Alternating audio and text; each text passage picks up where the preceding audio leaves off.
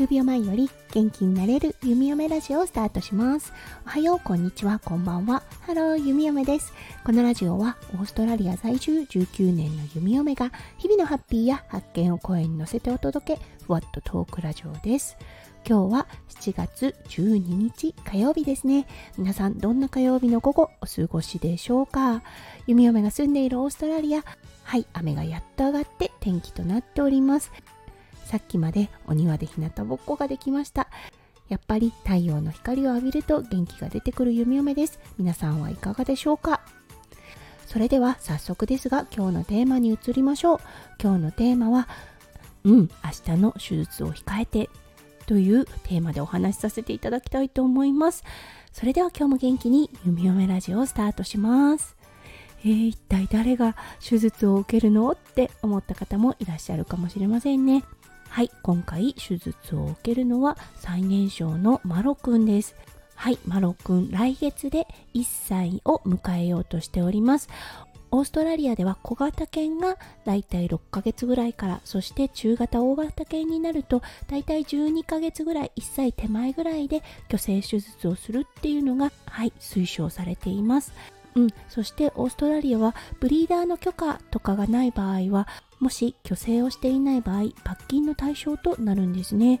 うん、そうなので、そろそろかなって思っていたんですね。そう、そして12ヶ月を目の前にして、マロのね、行動が、ああ、少し男の子になってきたなっていうような行動が目立ち始めました。本当にね、弓嫁が昔飼っていた初代の柴犬のロンくんこの子はね日本で飼っていたのであの虚勢はしなかったんですがはいこの子の行動パターンとすごく似てきたのでああやっぱりね成長期もあってそして性ホルモンもねぐーんと上がっている時期なのかなって思います。はいそれをペッパーもお世話になっていたね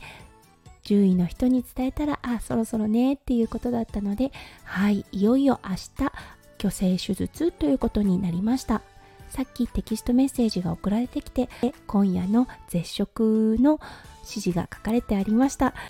うん、弓嫁麻酔看護師なので、うん、すごくね馴染みのあるフィールドではあるのですがやっぱりね大切な家族のメンバーが手術を受けるってなると、うん、大丈夫だと分かっていてもやっぱり不安はつきまとうなと思いました。そうこれねあのいい機会だと思うんです。どうしても日常になってしまい患者さんを見た時にその周りにある家族だったりね大切な人の顔ってなかなか思い浮かばなかったり想像ができなかったりするんですね。ただね自分の家族が手術を受けるっていうことであそっか患者さんの周りにも帰る人大切な人がいるんだなっていうことを改めてねやっぱりね思い起こす良い機会になったと思います。うん、そしてねこの思い起こすことでやっぱりね看護の質も変わってきます。うん、よりね寄り添えるというかより深い看護ができるんじゃないかなって思います。はい、ということで今日はね明日マロくんが虚勢手術をするっていうことでちょっとね弓嫁の自分の日々の看護スタイルっていうのも見つめ直す良い機会となりましたので今日はこのお話をさせていただきました。はい今日もね最後まで聞いてくださって本当にありがとうございました。皆さんの一日がキラキラがいっぱいいっぱい詰まった素敵な素敵な一日になりますよう弓嫁心からお祈りいたしております。